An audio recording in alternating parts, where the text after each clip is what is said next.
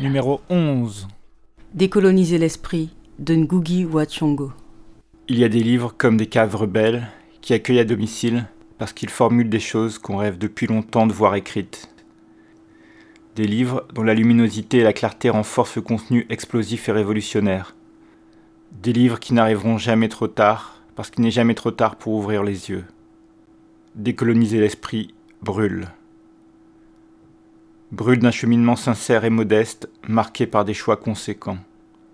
Ceux du Kenyan Ngugi wa Thiong'o, écrivain né en 1938 dans une famille paysanne qui écrivit en anglais jusqu'à 77, avant de retourner à la langue dont la colonisation l'avait expulsé, le Kikuyu.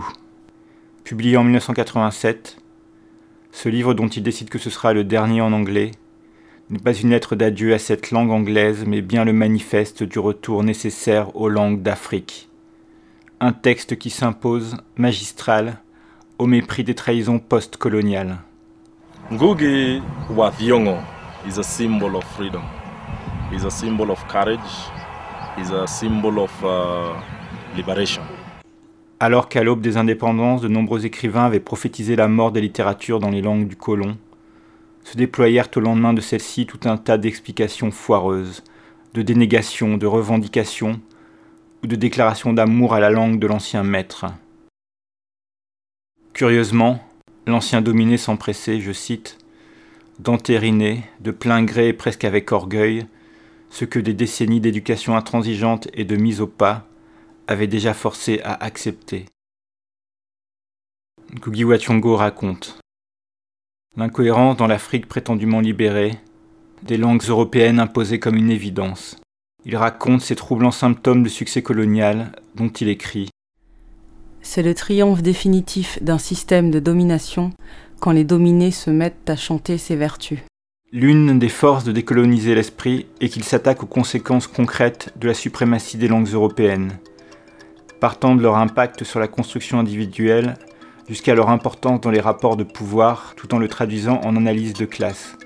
Watyongo fait d'abord le procès de l'éducation coloniale où la langue servit d'outil de contrôle, de l'univers mental du colonisé et de son rapport aux autres. Ce système créait volontairement une fracture entre l'enfant colonisé éduqué et son environnement, qui finissait par regarder en langue étrangère, tout comme il se regardait lui-même au miroir de la langue et la culture du colon. La langue imposée ne correspondait plus à rien de la vie de la communauté. Apprendre dans le système colonial, c'était apprendre à trahir, à se surveiller, se renier soi-même et sa communauté. Et comment les instituteurs s'y prenaient-ils pour repérer les coupables? Il donnait le matin un bouton à un élève et chargeait l'enfant de le remettre au premier camarade qui dirait un mot dans sa langue maternelle.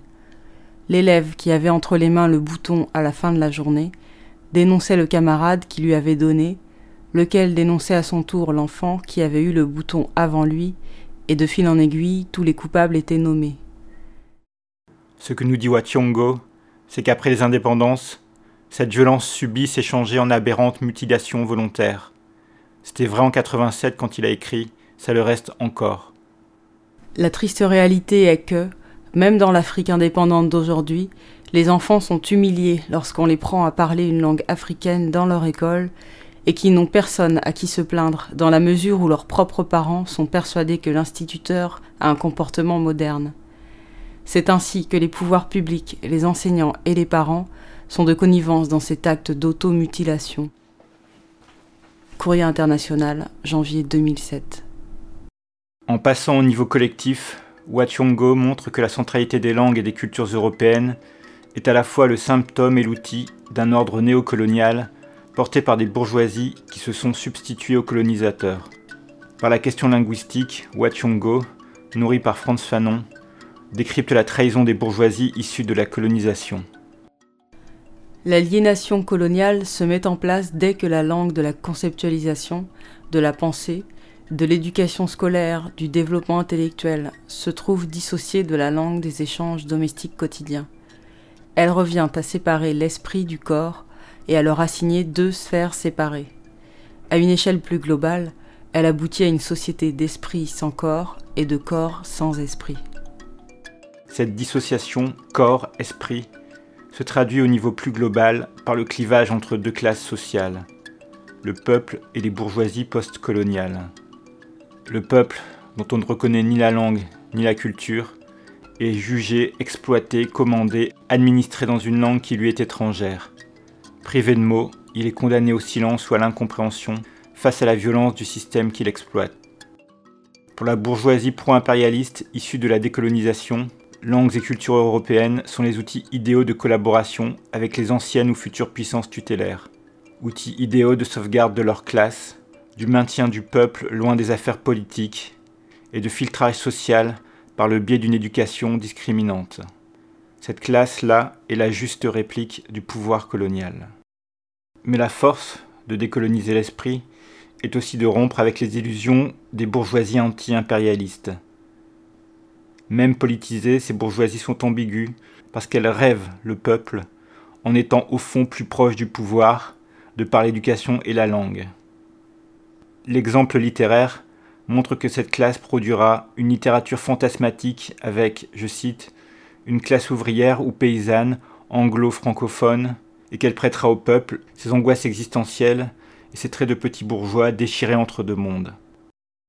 Gugi Wationgo raconte par exemple comment le théâtre kényan des années 70 échoua dans son mouvement vers le peuple, parasité par sa propre classe sociale, son mépris des traditions populaires et bien sûr la question de la langue.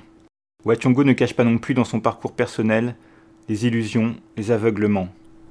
Nous ne nous demandions jamais comment ce théâtre révolutionnaire ferait pour galvaniser le peuple dans une langue qu'il ne comprenait pas. C'est la fascinante expérience de Camille Ritou en 1976 qui va être son point de rupture. Au centre culturel de Camille Ritou, en majorité ouvriers et paysans, avec Ngugiu Amiri et la population, Wationgo va participer à l'écriture et la mise en scène d'une pièce de théâtre. D'emblée, compte tenu de la population, c'est le Kikuyu qui s'impose. Le sujet, c'est la question des terres et de l'indépendance dévoyée. Mise en scène et répétition sont publiques et ouvertes. Le peuple intervient constamment et débat sur des faits historiques vécus, sur des conditions de travail et sur la justesse du Kikuyu. Le processus créatif sera volontairement exposé pour démystifier l'illusion théâtrale et éviter la violence symbolique des cultures bourgeoises, écrasant habituellement de savoir-faire artistique un spectateur maintenu dans l'admiration passive.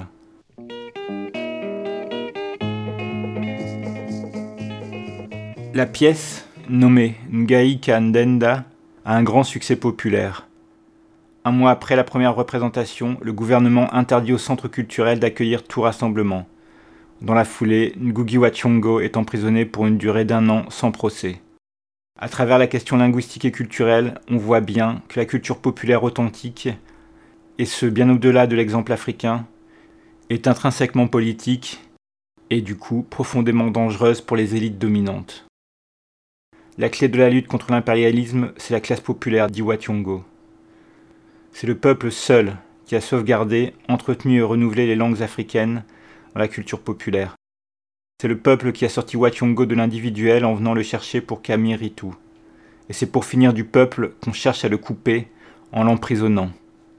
Le peuple étant la clé, l'écrivain ne peut ni saisir son génie, ni en tirer la force qu'on tire d'un lectorat s'il s'en coupe magnifiquement en ne parlant pas sa langue, mais celle du pouvoir le récit de la réappropriation orale du premier roman Kikuyu de Wachongo dans des lectures collectives le montre.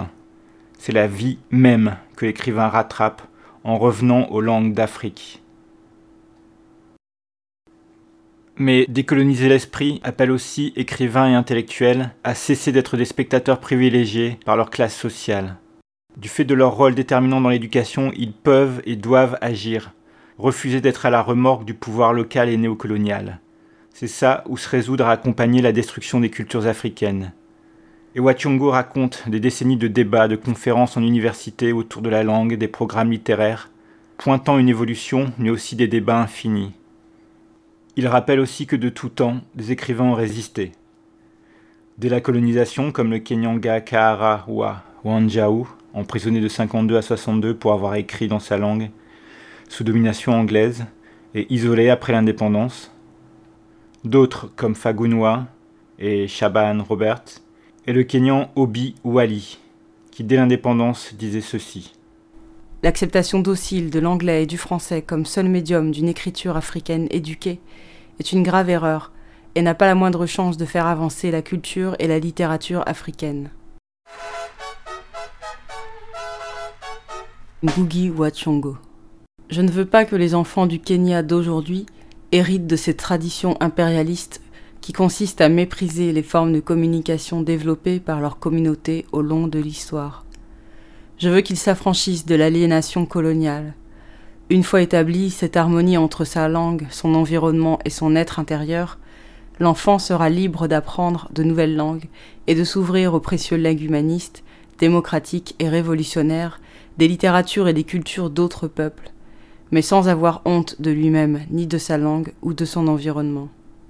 Décoloniser l'esprit brûle d'un désir infini de relever le défi anti-impérialiste, d'imposer une autre éducation en Afrique, de traduire, de publier. L'enjeu, c'est la libération véritable de tous les impérialismes, pour faire face au monde en tant que soi-même, pas comme de bons élèves appliqués de l'Europe. Car Wachongo refuse le chantage à l'universel, contre des langues africaines qui seraient soi-disant communautaristes et porteuses de divisions, qui risqueraient probablement de renvoyer tout le monde dans cette effroyable nuit tribale d'avant l'arrivée des sauveurs blancs. Si nous sentons en nègre, nous nous exprimons en français, parce que le français est une langue à vocation universelle. Je sais ses ressources pour l'avoir goûté, mâché, enseigné, et qu'il est la langue des dieux. Chez nous, les mots sont naturellement nimbés d'un halo de sève et de sang. Les mots du français rayonnent de mille feux comme des diamants, des fusées qui éclairent notre nuit. Léopold César Senghor, valet néocolonial, cité ici par Wachongo, montre bien que la soumission linguistique empressée n'est qu'un des aspects d'une soumission plus globale parce qu'au fond, le seul argument valable en faveur de la capitulation joyeuse face à l'impérialisme culturel, c'est le confort de quelques privilégiés qui pensent tirer leurs épingles du jeu néocolonial. Ceux qui produisent une littérature d'Africains en voyage chez lui-même et vendent au reste du monde une authenticité africaine pré-mâchée.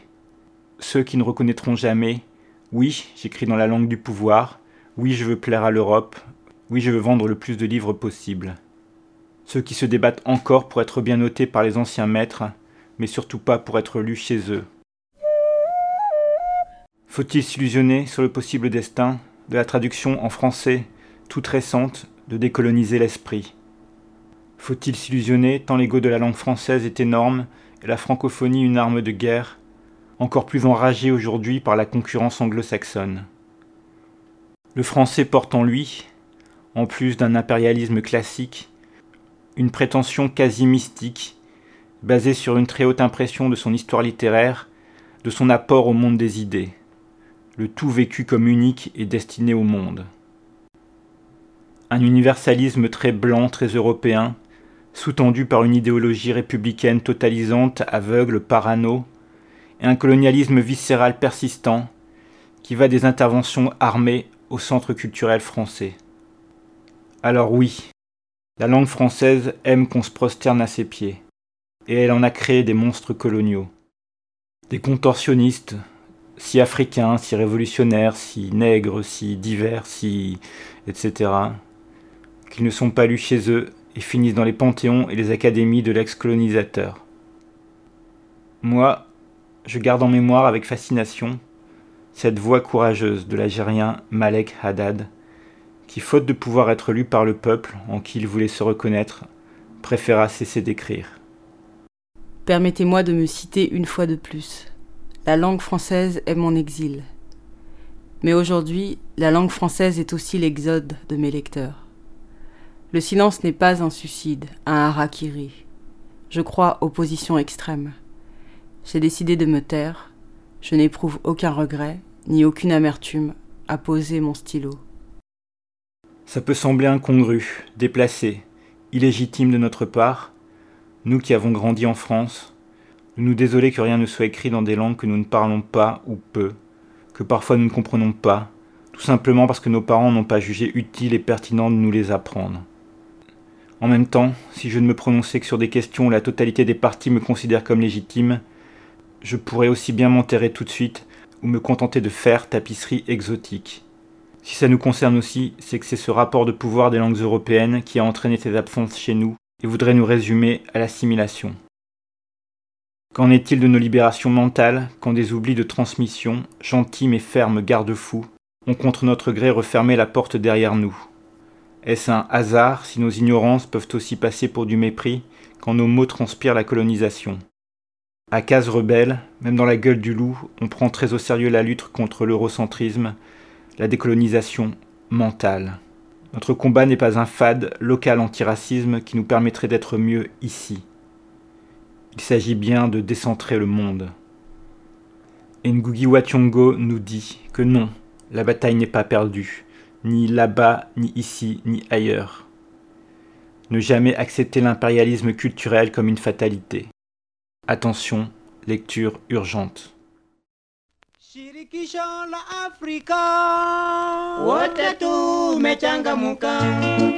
Shirikisho la Afrika. Wote tumechangamka, Vijana tufurahie shirikisho. Letu la Afrika, kweli tufurahie shirikisho. Letu la Afrika.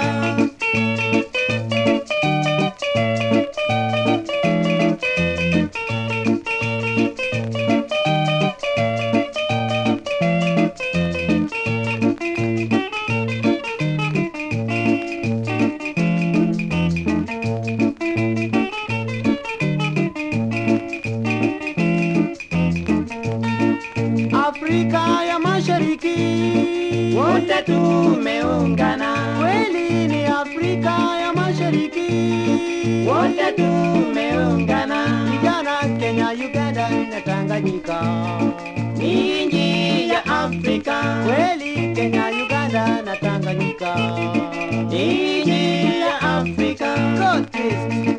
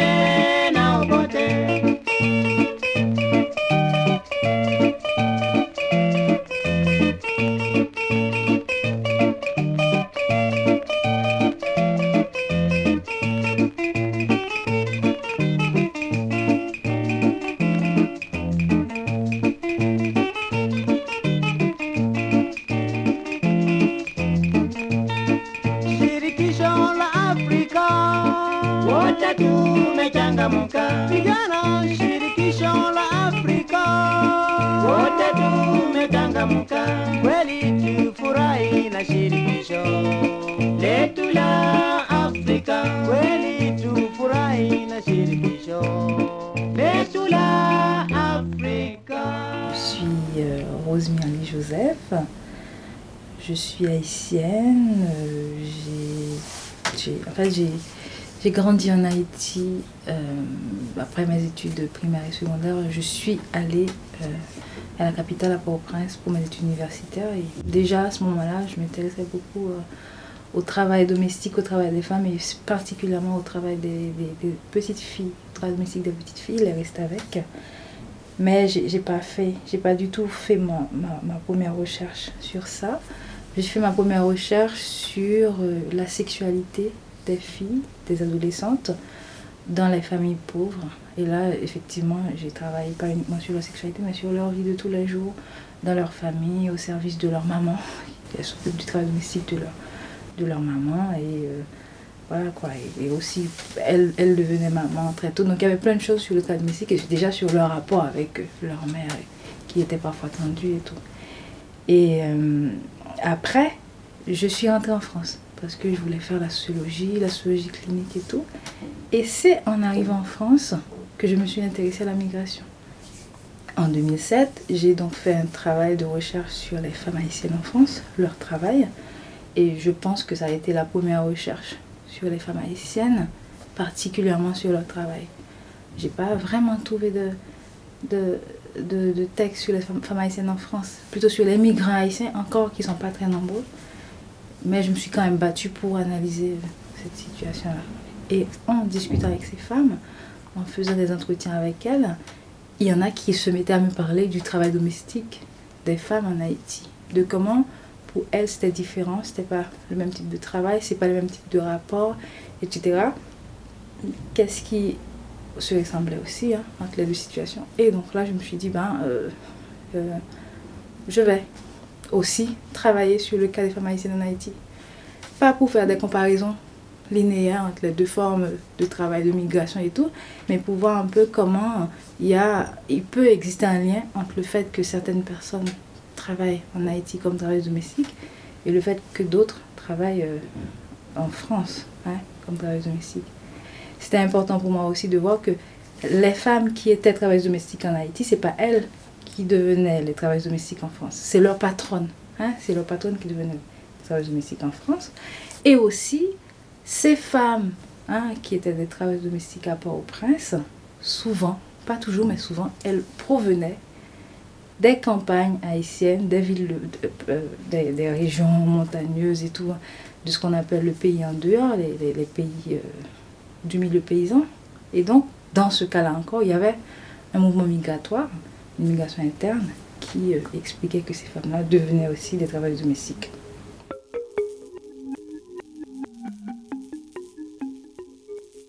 J'ai essayé de travailler avec deux catégories de femmes. Des travailleuses domestiques qui habitaient à Port-au-Prince, qui étaient plus ou moins d'origine paysanne, et d'autres femmes paysannes qui habitaient encore dans le milieu paysan, qui étaient parfois travailleuses domestiques à un certain moment de leur vie, ou du moins qui ne, ne sont pas encore parties, mais euh, pour des, des milliers de raisons, on sait que si elles partent, euh, souvent elles vont devenir, elles, des travailleuses domestiques. Pour ces deux catégories de, femmes, c'est très, différent. Par exemple, ces femmes paysannes, euh, celles que j'ai rencontrées en milieu paysan ou celles que j'ai rencontrées à Port-au-Prince, elles ne s'attendaient pas toujours à devenir des travailleuses domestiques. Parfois, elles arrivent en ville, elles commencent avec un petit commerce, et puis il n'y a plus d'argent, euh, elles sont devenues des travailleuses domestiques. Ou du moins, parfois, c'est une personne qui est placée chez un autre parent, et puis elle est placée pour ses études, parfois. Et puis, euh, elle se rend compte qu'on la voit pas à l'école, et que, bon, de fait, elle devient euh, travailleuse domestique. Et puis, euh, parfois, elle va quitter cette famille pour aller travailler ailleurs, cette fois-ci dans le cadre d'un travail payé, etc. Donc, il y a plein de trajectoires comme ça. Il y a aussi des femmes qui partent en connaissance de cause. Elles savent que quand elles vont arriver à Port-au-Prince, elles vont pas vraiment trouver du travail et qu'elles vont commencer par ce type de travail-là. Elles vont pouvoir accumuler un capital pour s'investir dans d'autres types de travail, par exemple le petit commerce. Et souvent, en fait, disons parfois, elles arrivent effectivement à sortir de ce type de travail-là, mais pour y revenir tout de suite après, parce que le, statut des petites commerçantes est très euh, précaire et donc souvent, euh, pour, pour, pour payer la scolarité de leurs enfants, ils sont obligés de casser ce petit commerce-là et donc pour re-avoir accès à ce capital, au capital d'investissement, elles sont obligées de re- reprendre ce type de travail. Par rapport à ça, on pourrait dire qu'il existe deux, catégories euh, de, femmes dans le travail domestique. C'est que, par exemple, moi, dans ma recherche, je travaille plutôt avec les personnes qui sont dans le travail domestique payé. Euh, mais aussi, a les, les enfants qui travaillent aussi gratuitement. Un parent, par exemple, la maman sait qu'en province, c'est trop difficile. Elle n'a pas les possibilités de s'occuper de son enfant. Elle le, elle le confie euh, à, à, une autre personne. Ou du moins, euh, elle, s'attend. Elle, elle pense que comme c'est la capitale, son enfant va avoir un avenir plus intéressant, plus brillant. Ou du moins, on, se rend compte que l'enfant est très intelligent et que ces écoles des campagnes ne lui conviennent pas forcément, on l'envoie. Et arrivé à Port-au-Prince, contrairement à ce qu'avaient imaginé les parents, l'enfant devient. hein, euh, c'est une fille, une travailleuse domestique. Et justement, c'est surtout des petites filles qu'on retrouve dans ce type de travail-là. Et c'est ces petites filles-là qui, après, dans pas mal de cas, vont devenir des- ce qu'on appelle les bonnes. Donc, des travailleuses domestiques qui, elles, sont payées. Et donc, ça, tout ça a beaucoup d'impact sur leur scolarisation. Parce que si elles ont travaillé aussitôt, toute leur vie, on peut s'imaginer qu'elles ne vont pas vraiment avoir un, haut niveau d'éducation. Donc ça encore, ça va jouer sur le fait qu'elles vont devenir des travailleuses domestiques? Et puis elles ne viennent pas des familles riches. Ce pas des enfants de riches qui deviennent des restés à Port-au-Prince. Et ce pas les paysannes bien placées économiquement non plus qui deviennent des travailleuses domestiques à Port-au-Prince. Donc il y a une, toute une question de classe dedans. Par rapport au salaire, il faut dire que ça fait partie des travaux les moins payés. Ok, c'est- un statut salarié pour celles qui ont un statut salarié, mais ça fait partie des travaux qui sont les moins payés. Et justement, euh, c'est pour ça qu'il y a quand même pas mal de personnes qui aiment bien laisser ce type de travail-là pour aller faire d'autres types d'activités, par exemple le petit commerce. C'est vrai aussi que dans mon travail à Port-au-Prince, j'essaie de travailler aussi avec des bonnes qui sont dans les grandes familles, qui peuvent avoir, elles, hein, un salaire assez, entre guillemets, intéressant par rapport à d'autres types de métiers en Haïti. Mais dans, dans la plupart des cas, elles, sont vraiment sous-payées, les bonnes. Il y a un grand écart, dépendamment des classes sociales, il y a un grand écart entre le salaire des patrons et des, des patronnes et le salaire des travailleurs domestiques.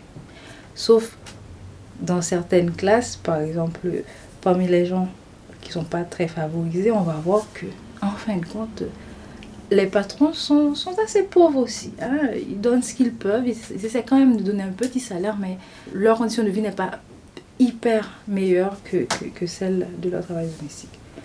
C'est pas comme ça qu'on l'a posé, mais par exemple, à un certain moment, on, discutait pas mal de- du salaire minimum en Haïti, et justement, on n'a pas du tout par- parlé de ces travailleurs domestiques. On a parlé des personnes qui étaient euh, dans la manufacture, les ouvriers en général, même en, oubliant les ouvrières d'ailleurs.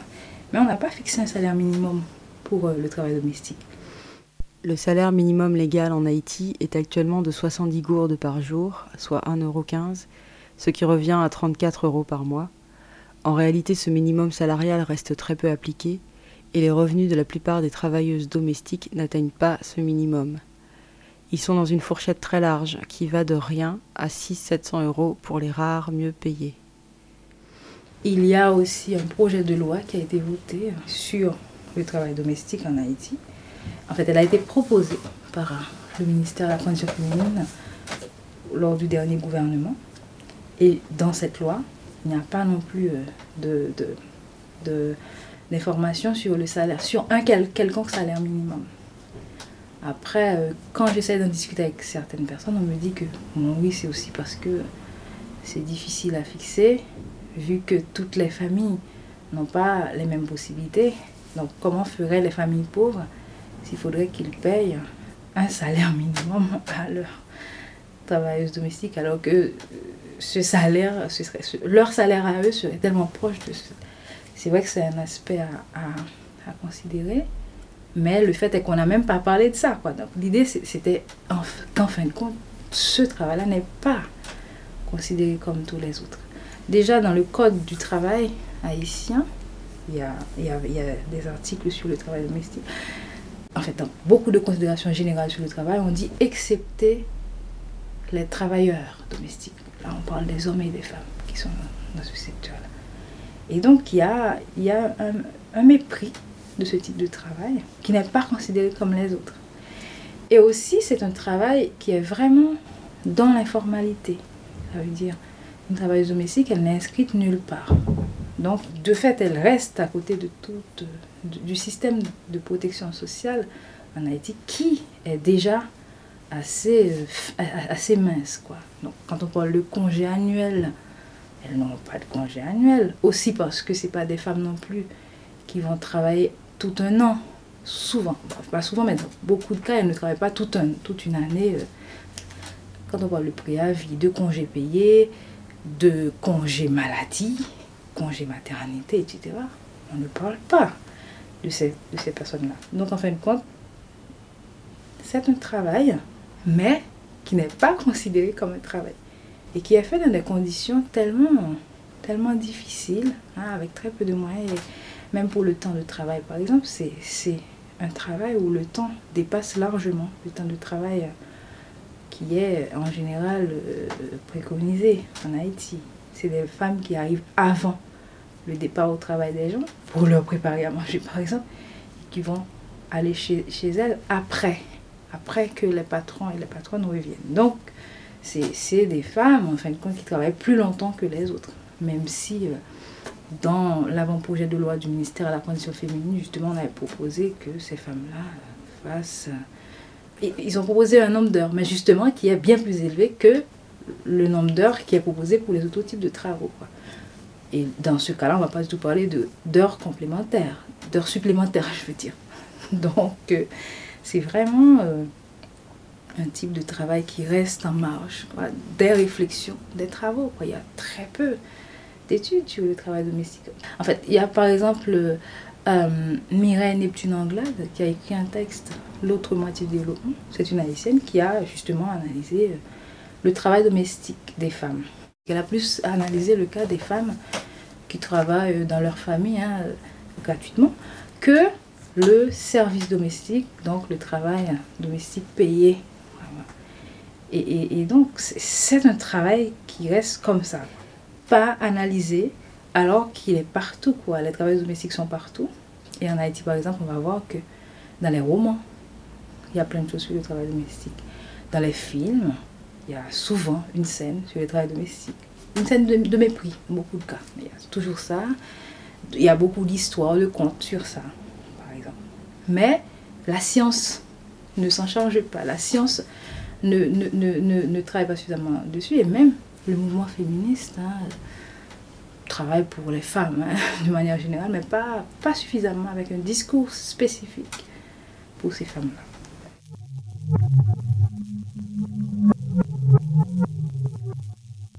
Et qu'est-ce que ça fait le fait euh, que tout cela se passe dans la sphère familiale, la sphère privée?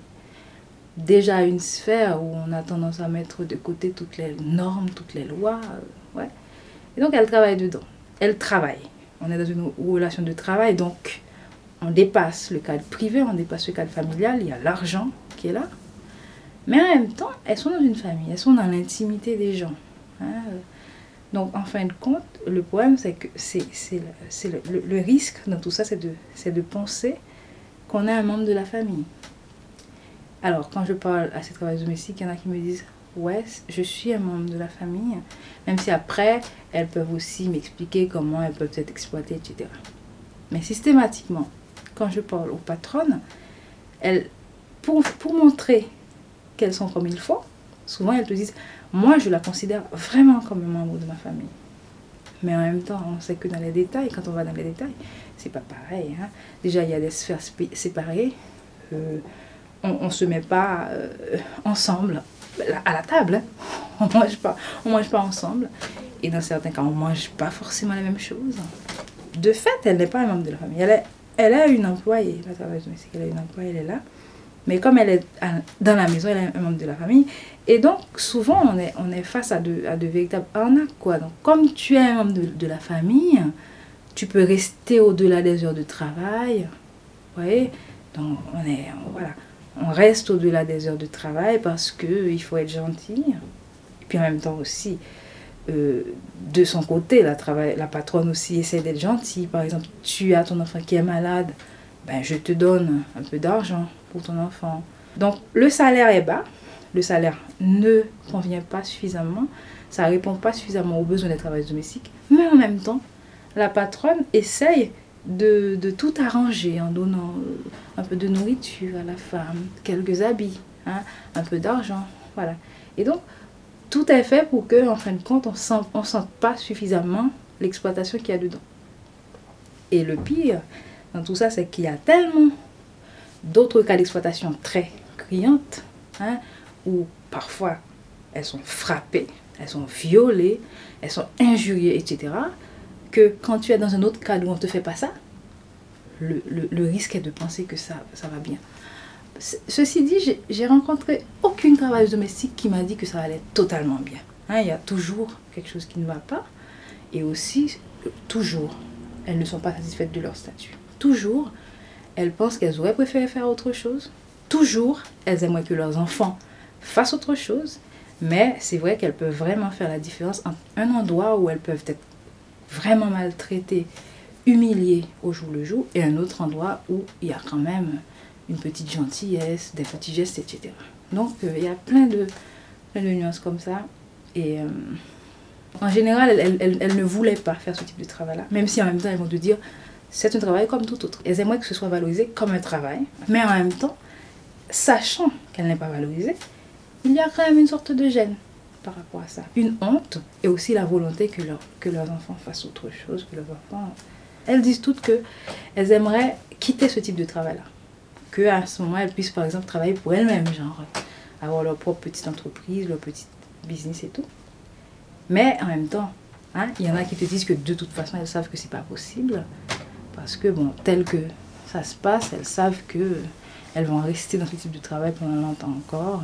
Parce que l'État ne fait rien pour qu'il y ait d'autres types de travail.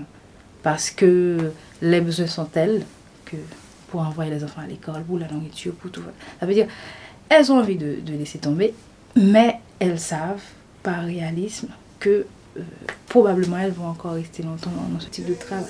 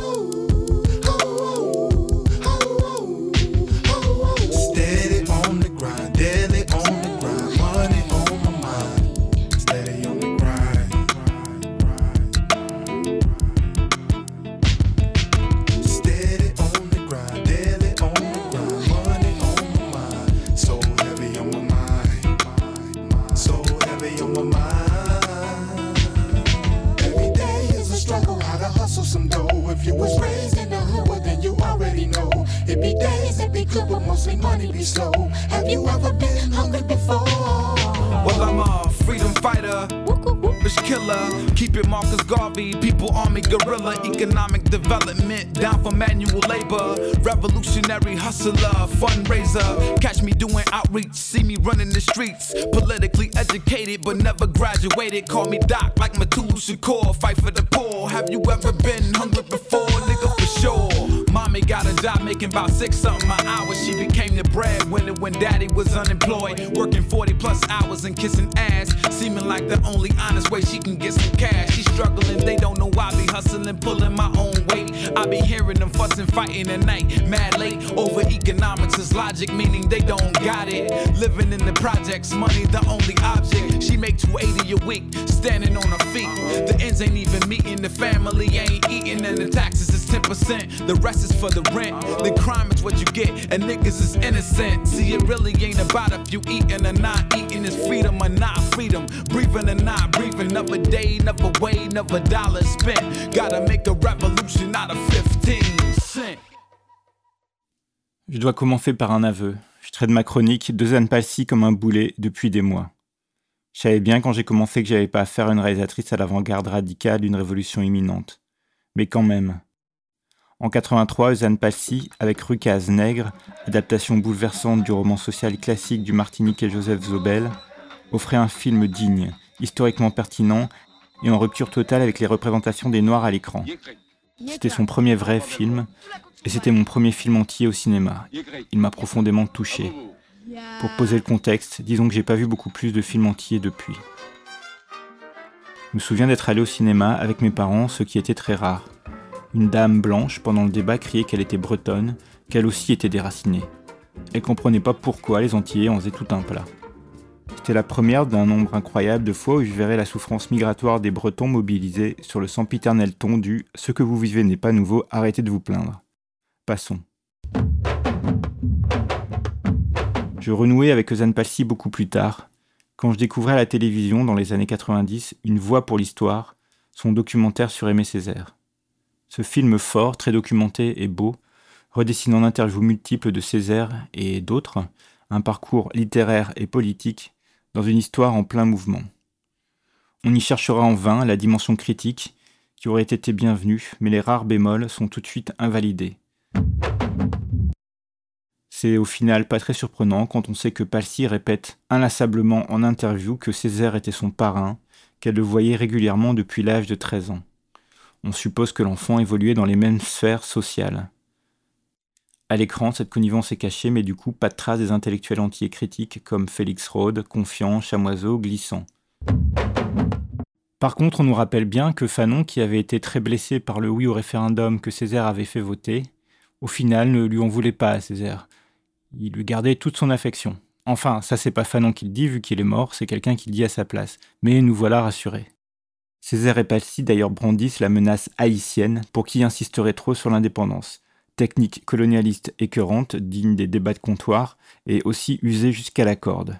Mais malgré tout ça, il me semble que ce film mérite d'être vu, et aussi d'être complété par d'autres sources du coup. Il y a peu de réalisateurs noirs mondialement connus, encore moins de réalisatrices. Eusanne Passy est une des rares. Alors oui, on a envie de croire en elle et on est même poussé à croire en elle. Parce que au moins son œuvre existe. Et puis, qui sommes-nous pour juger? Qui sommes-nous pour jeter des cailloux sur ceux d'entre nous qui ont tracé leur chemin, aussi sinueux soit-il C'est ce que je me disais au plus profond de moi, j'étais vraiment à deux doigts de cliquer sur amazon.fr. Oui, je confirme ma commande de l'intégrale de la petite maison dans la prairie. Et oui, je suis sûr de vouloir rebaptiser Case Rebelle sans consulter mes collègues révolutionnaires. Oui, je trouve vraiment que Génération Kellman Gaston, c'est mieux. Réalisé enfin qu'on était tous des citoyens du monde, quand mon chat noir, que je considère comme la réincarnation la plus convaincante qui soit de Malcolm X, est venu me hurler aux oreilles un miaulement salvateur. Ce n'était qu'un cauchemar. Cauchemar qui me suggérait quand même qu'il était temps d'en finir avec Ozan Balsi, quitte à reconsidérer mon émerveillement d'enfant. Son film suivant fut en 1989 Une saison blanche et sèche, l'adaptation cinématographique produite par Hollywood du roman du même nom d'André Brink. Le film, bien documenté, donne une vision assez juste de la répression en Afrique du Sud pendant l'apartheid. Pour le reste, c'est ultra simpliste. Le héros est un gentil blanc qui, après une quarantaine d'années d'aveuglement démocratique et convivial aux réalités de l'apartheid, ouvre les yeux. Les Noirs sont des personnages secondaires, sans vie de famille, on n'est pas censé s'identifier. Ils sont soit victimes, soit traîtres, soit soumis, soit très hostiles, soit alcooliques. Par contre, on assiste à l'attristante désagrégation de la famille du héros blanc, tenaillé par sa fin nouvelle de justice, soutenu par son courageux petit garçon, trahi par sa femme et même vendu par sa fille. Enfin, c'est sûrement un hasard vu que j'ai lu sur internet que le film était féministe. Les autres héros blancs sont Suzanne Sarandon, journaliste intrépide, lucide dans le vent et trop à l'aise avec les noirs. Il y a aussi un avocat joué par Marlon Brando, Marlon Brando qui voulait se prononcer sur l'apartheid et rompit bénévolement un break de 8 années, ce qui créa un certain buzz. Le film a une structure de thriller et utilise aussi les ressorts larmoyants du cinéma grand public, avec musique extra-diégétique, c'est-à-dire musique qu'on entend et qui n'est pas dans la vie vraie du film, mais qui te dit que c'est là qu'il faut pleurer. Le tout est très commun esthétiquement. En plus, faute de contextualisation plus forte du système, on a parfois l'impression de voir un film sur des policiers qui se conduisent mal, sous prétexte qu'il est à l'apartheid, et que c'est ça qui est vraiment pas cool. Les organisations politiques de lutte en Afrique du Sud, on connaît pas, tout comme le gouvernement ou les personnages politiques sud-africains. C'est du cinéma historico-social très light.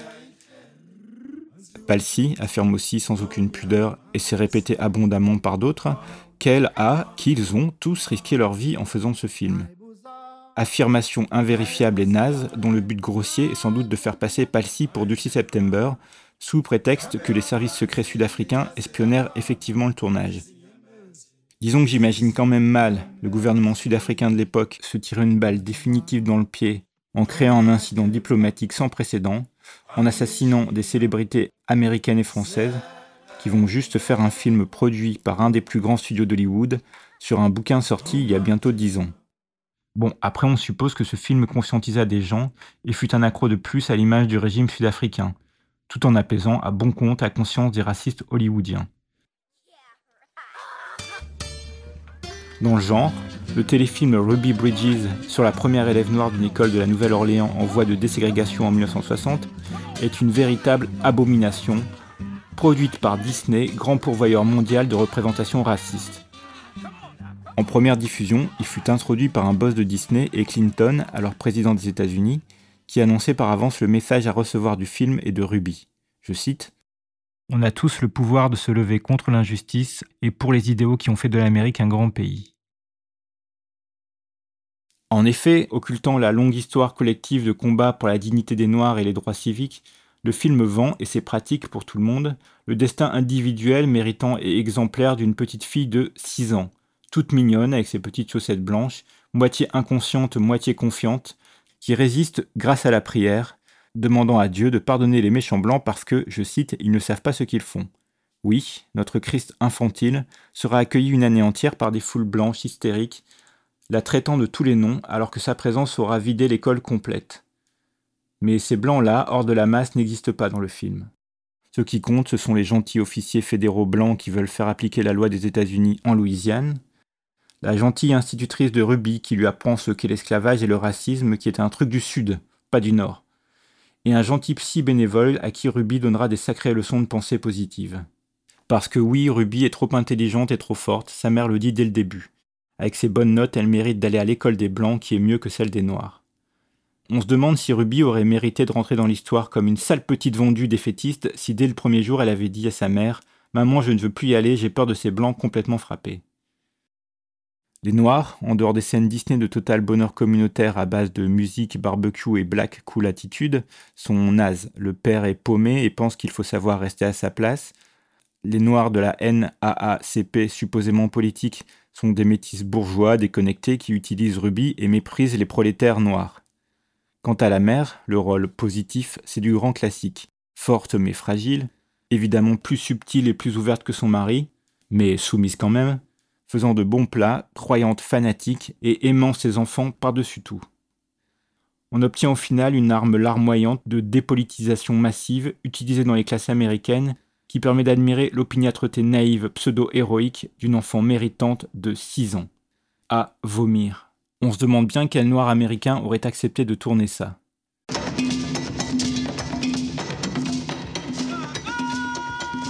The Killing Yard téléfilm de 2001 est l'histoire authentique et documentée du procès de Bernard Strobel, alias Tchengo, qui, considéré comme un des leaders de la révolte de la prison d'Attica, fut accusé à tort de plusieurs meurtres pendant cette insurrection.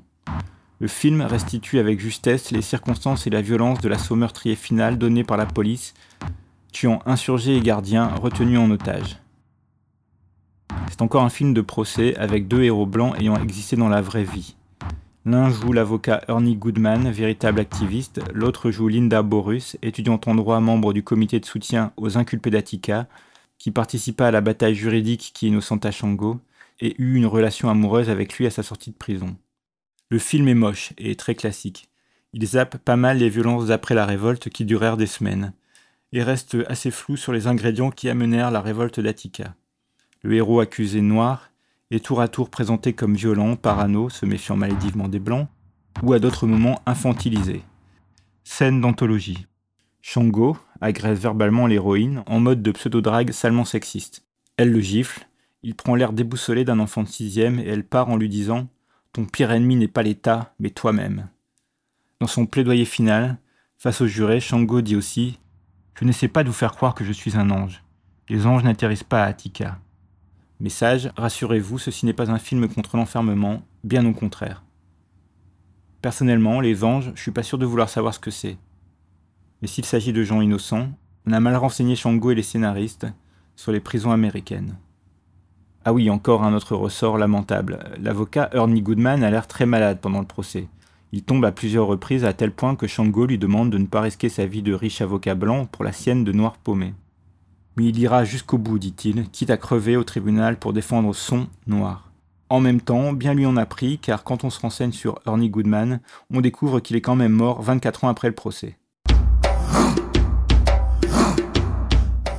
Parcours de dissident est un documentaire sorti en 2005. Touchant et esthétiquement réussi, il raconte l'histoire occultée de ces très jeunes dissidents, comme les appelaient les gouverneurs vichistes, donc des jeunes qui fuyaient les Antilles françaises pendant la Seconde Guerre mondiale pour aller se battre en réponse à l'appel de De Gaulle. À l'époque, règne un blocus strict autour des îles, mis en place par les Alliés de peur que les collaborateurs accueillent les Allemands à bras grands ouverts dans ces emplacements stratégiques. Les dissidents, risquant leur vie dès la traversée vers les îles anglaises, tant à cause de la répression que de la mer, aboutissaient au bout du périple après formation accélérée en pleine guerre. Ce documentaire a déjà le malheur d'être pollué par une voix off de Gérard Depardieu. Sans doute fallait-il un bon français irréprochable, blanc et sans accent créole. C'était sûrement plus digne pour euh, réintégrer cette histoire dans le récit national. Dire que dans un interview, Palsy se plaint qu'en France, dans les films, on attend toujours un Hauteuil ou un Dieu. Ensuite, le film nous dit lourdement que les dissidents sont allés se battre parce qu'ils se sentaient super français et qu'ils adoraient De Gaulle, et que ça, c'est vraiment génial. Aucune réflexion sur la colonisation, le statut des Antilles à ce moment-là, rien sur ce qu'ont été les rapports entre dissidents béquets et dissidents noirs, le mot béquet n'étant jamais utilisé, blanc encore moins. Juste on comprend vaguement qu'ils n'ont pas toujours atterri dans les mêmes régiments. Mais le film nous dit que la ségrégation c'était surtout un problème des autres, les Américains. Donc rien sur la situation sociale aux Antilles, rien sur la guerre et l'économie capitaliste qu'elle sert. On a parfois d'ailleurs un ton joyeusement va-t-en-guerre bien malsain, malsain comme aussi ce récit de plaisir d'un aviateur explosant des trains comme si c'était un jeu. Il n'y a bien entendu pas de réflexion sur De Gaulle, qui reste le flou paternaliste Papa de Gaulle. Et comme prévu, le problème majeur de ces soldats coloniaux, c'est l'absence totale de reconnaissance de la France. Bon, on comprend l'importance pour les premiers concernés et le mépris colonial à l'œuvre. Mais euh, ce genre de démarche de tour de passe-passe intégrationniste, idéologiquement foireux, qui nous vend à moitié offusqué de la réconciliation nationale sur fond de sang versé, de militarisme et de méritocratie républicaine, ça craint toujours grave. C'est peut-être ici, Madame Palsy, qu'il aurait fallu ressusciter Franz Fanon, moins enthousiaste sur son engagement en 39-45. Un an que j'ai laissé Fort-de-France. Pourquoi? Pour défendre un idéal obsolète.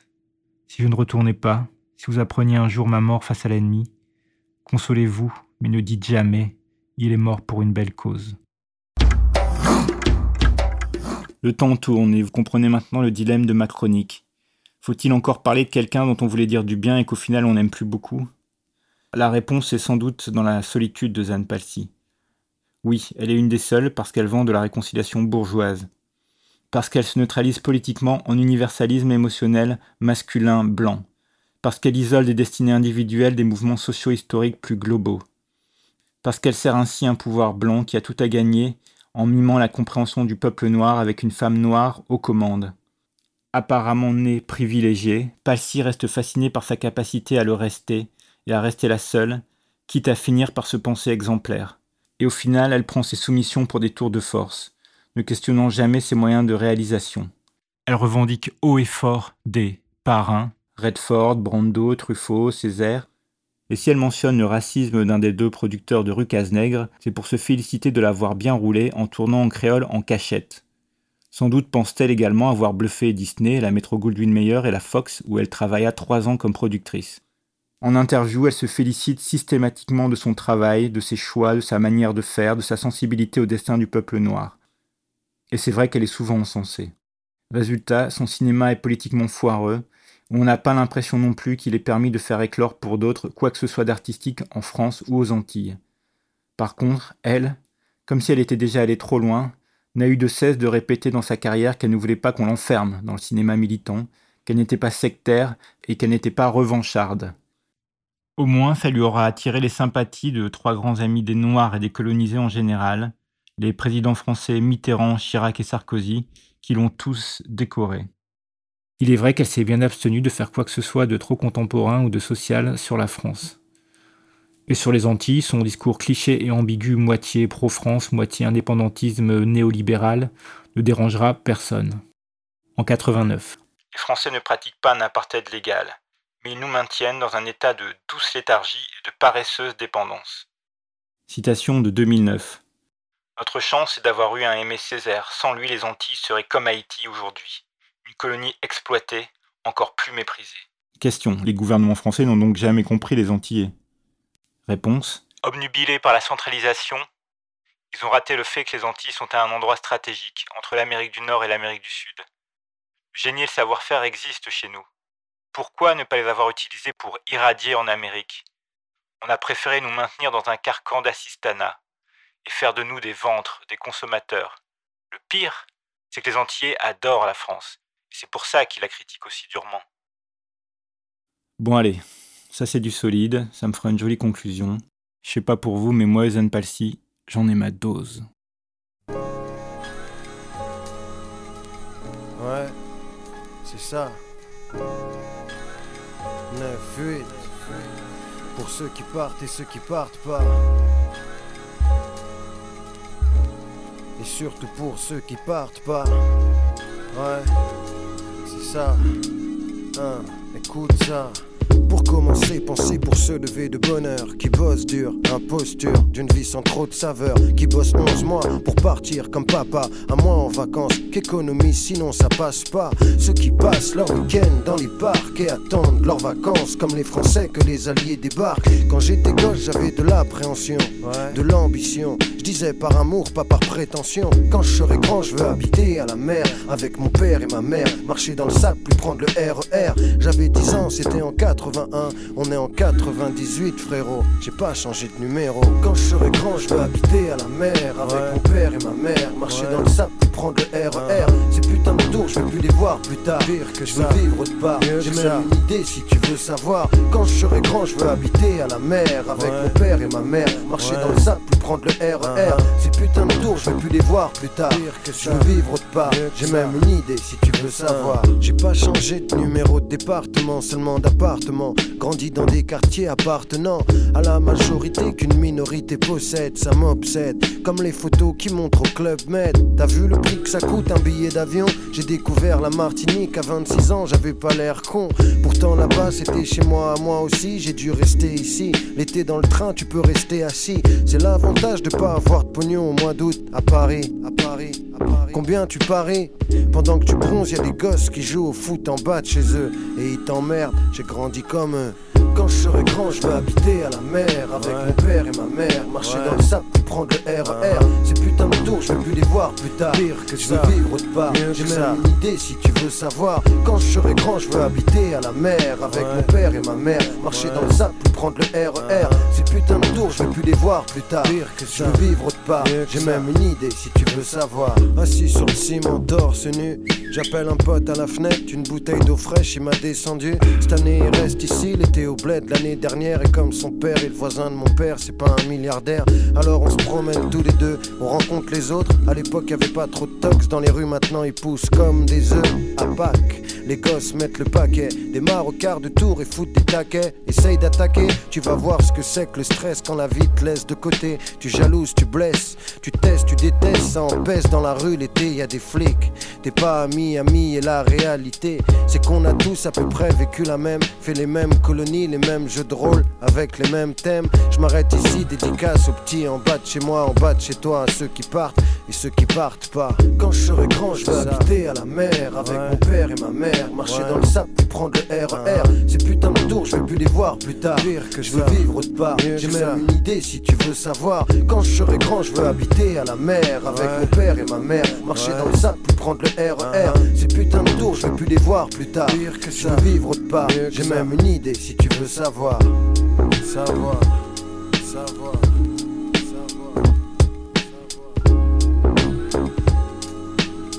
c'était Fab, quand je serai grand. Auparavant, vous avez écouté Erika Badou avec Dead Prez, The Grind, et John Moelle, chez Show, La Africa.